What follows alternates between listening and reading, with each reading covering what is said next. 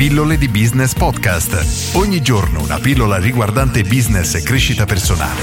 A cura di Massimo Martinini.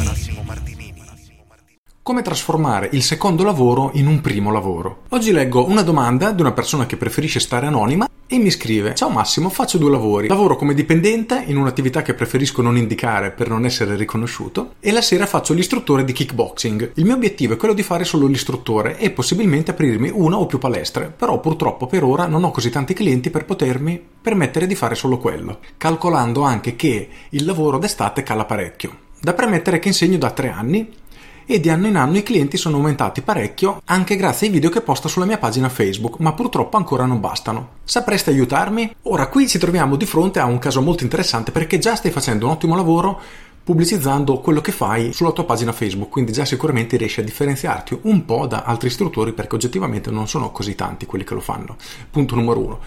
Punto numero due. Ora, qui consideriamo una cosa. Ok, l'online, però tu lavori principalmente offline, nel senso che le persone non comprano un videocorso, non si devono leggere una ricetta online, ma devono venire effettivamente in palestra all'interno della tua struttura.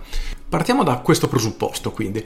Ora, a chi ti rivolge? Questa dovrebbe essere la domanda più importante che dovresti farti, nel senso che sei un istruttore per bambini, immagino di no, perché non me l'hai indicato e sicuramente l'avresti preso in considerazione come elemento differenziante e me lo avresti detto. Sei specializzato nel kickboxing al femminile? Immagino di no, quindi sono abbastanza sicuro che farai un corso che più o meno va bene per tutti agonisti non agonisti, forse qui potresti trovare la tua prima specializzazione perché chi vuole fare kickboxing agonistico magari non viene da te che forse sei più specializzato in quello amatoriale. Questa è una cosa che dovresti tenere a mente per tutto ciò che andrai a costruire dopo, quindi il punto chiave, il punto iniziale, la base è quella di identificare chi è il tuo pubblico ideale. Questo dovrebbe essere davvero il punto di partenza perché? Perché tutta la comunicazione che andrai a fare sarà molto più efficace. Ora ti faccio un esempio, prenderlo con le pinze però rende molto bene l'idea. Se tu ti specializzi nel kickboxing solo per donne, benissimo, perché qual è la cosa che tu vendi? Sicuramente non quello di fare kickboxing di per sé, perché quella è solo un'azione, non è il risultato che la persona ottiene.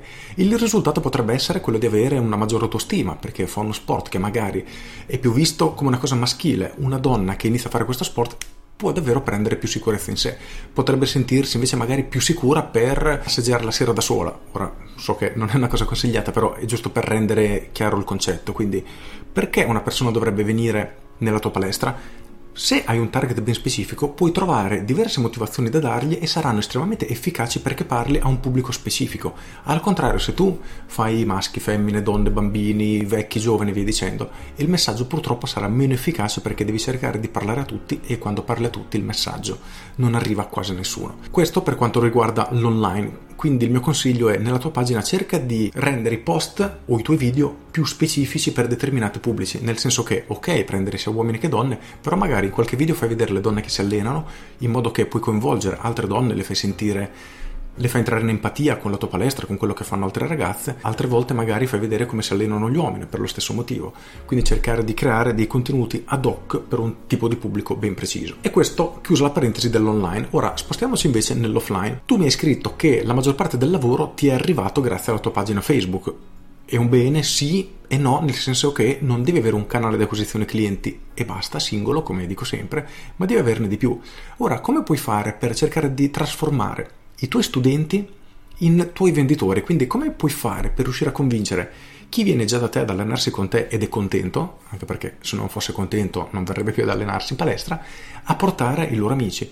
Cerca di studiare, un qualcosa, una sorta di passaparola. Qui ci sono tante soluzioni che puoi trovare. La prima che mi viene in mente, ad esempio, è chiede ai tuoi studenti di portare i loro amici per una o due lezioni di prova gratuite, due settimane, anche un mese, non importa. Tanto più o meno l'investimento che devi fare tu in termini di tempo è lo stesso, ma dai la possibilità alle persone di avvicinarti a te e di provarti. Se questa persona diventa tuo cliente, quindi paga l'abbonamento, dai un premio al ragazzo, comunque alla persona che ti ha portato il suo amico che è diventato un tuo studente. Puoi regalargli due settimane, un mese, non importa.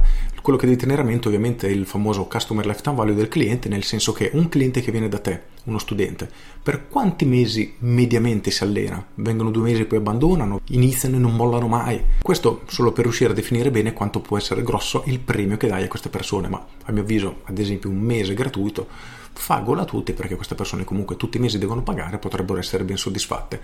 E in più credo che la maggior parte delle persone sarebbe contenta di avere i loro amici in palestra con loro perché si divertono, si creano un gruppo, eccetera. Questo può essere un ottimo modo a costo praticamente zero per cercare di aumentare il numero di tuoi clienti.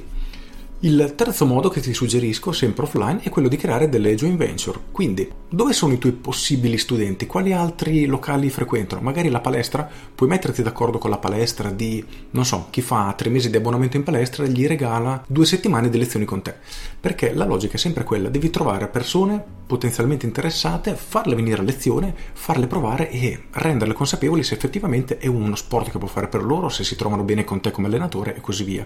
Maggiore è l'afflusso di persone che hai e in automatico, perché poi è matematica semplicemente, sarà il numero di persone che vengono a provarti, poi qualcuno si trasformerà in cliente, quindi piano piano avrai clienti o studenti, chiamiamoli come preferiamo, sempre nuovi e questo numero piano piano tenderà a crescere. Io mi muoverei inizialmente in questo modo, è abbastanza semplice, non hai praticamente nessun costo e puoi iniziare ad avere i primi risultati, magari per iniziare a riempire qualche lezione con più persone o aprire degli slot ad altri orari sempre perché hai più persone, più richieste, hai modo di lavorare di più. Tornando invece all'online, tu utilizzando già la tua pagina Facebook, io sicuramente inizierei a fare sponsorizzate, quindi i tuoi post, i tuoi video, inizi a pubblicizzarli a pagamento in modo che le persone della tua zona, perché Facebook ti permette di selezionare un raggio, comunque i cap, la città, eccetera, le persone di quella zona le puoi identificare in maniera molto precisa, ad esempio persone interessate allo sport che hanno di età compresa, non so, tra i 25 e i 35 anni.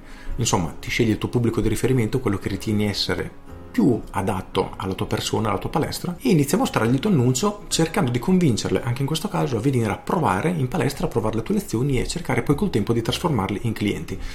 Io sono abbastanza sicuro che se applichi tutto questo inizierà piano piano ad aumentarti la mole di lavoro il passo successivo, una volta che avrai riempito tutte le tue lezioni, sarà quello di ampliare il numero di corsi, piano piano, strutturarti, ma questo poi è un altro discorso che esula e è inutile parlarne nelle pillole. Con questo è tutto, spero di aver dato qualche spunto utile non solo a te, ma a chiunque mi segue. Se avete trovato utile questa pillola, cliccate mi piace e condividete. Io sono Massimo Martinini e ci sentiamo domani. Ciao! Aggiungo, voglio aprire una piccola parentesi sul discorso online e offline negli ultimi anni, essendo i canali online molto economici rispetto ai canali un pochino più tradizionali, come era una volta ad esempio la televisione, poi la radio, le riviste, eccetera, hanno iniziato ad essere escluse a priori. In realtà molti di questi canali sono tuttora accessibili, quindi cercate di non escluderli a priori. Ok, non potremo fare pubblicità in televisione probabilmente, la radio forse non è lo strumento più efficace, però ad esempio il volantinaggio in alcuni casi è molto forte, quindi se ci sono delle riviste che i vostri clienti sapete che leggono, acquistare uno spazio pubblicitario al suo interno può avere assolutamente senso, quindi cerchiamo di non escludere a priori questi altri canali perché a volte possono nascondere veramente delle sorprese molto molto positive. Con questo è tutto davvero, io sono Massimo Martinini e vi saluto. Ciao!